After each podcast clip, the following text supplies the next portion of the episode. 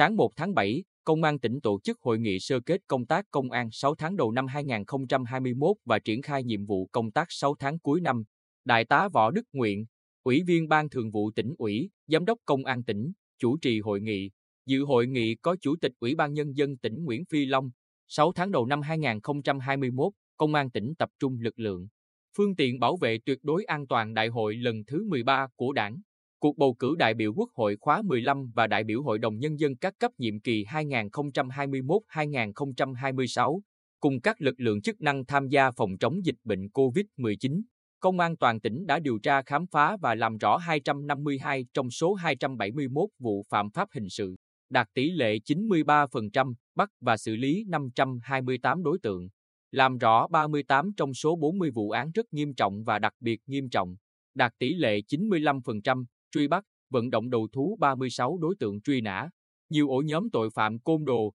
bạo lực, lô đề, tụ điểm ma túy bị đấu tranh triệt xóa. Các mặt quản lý nhà nước về an ninh trật tự được triển khai hiệu quả, nhất là công tác triển khai, thực hiện dự án cơ sở dữ liệu quốc gia về dân cư, dự án sản xuất, cấp và quản lý căn cước công dân, công tác quản lý cư trú, quản lý xuất nhập cảnh. Phát biểu chỉ đạo tại hội nghị, đồng chí Nguyễn Phi Long ghi nhận và đánh giá cao kết quả đạt được trong công tác bảo đảm an ninh trật tự thời gian qua của Công an tỉnh và đề nghị thời gian tới, Công an tỉnh tiếp tục chủ động nắm chắc tình hình, triển khai các biện pháp công tác công an, thực hiện thắng lợi mục tiêu nhiệm vụ đề ra. Dịp này, thư ủy quyền của Bộ trưởng Bộ Công an, Đại tá Võ Đức Nguyện, Giám đốc Công an tỉnh đã trao các quyết định phong tặng danh hiệu chiến sĩ thi đua toàn lực, lượng cho bốn đồng chí đã có thành tích tiêu biểu xuất sắc phong trào thi đua vì an ninh tổ quốc,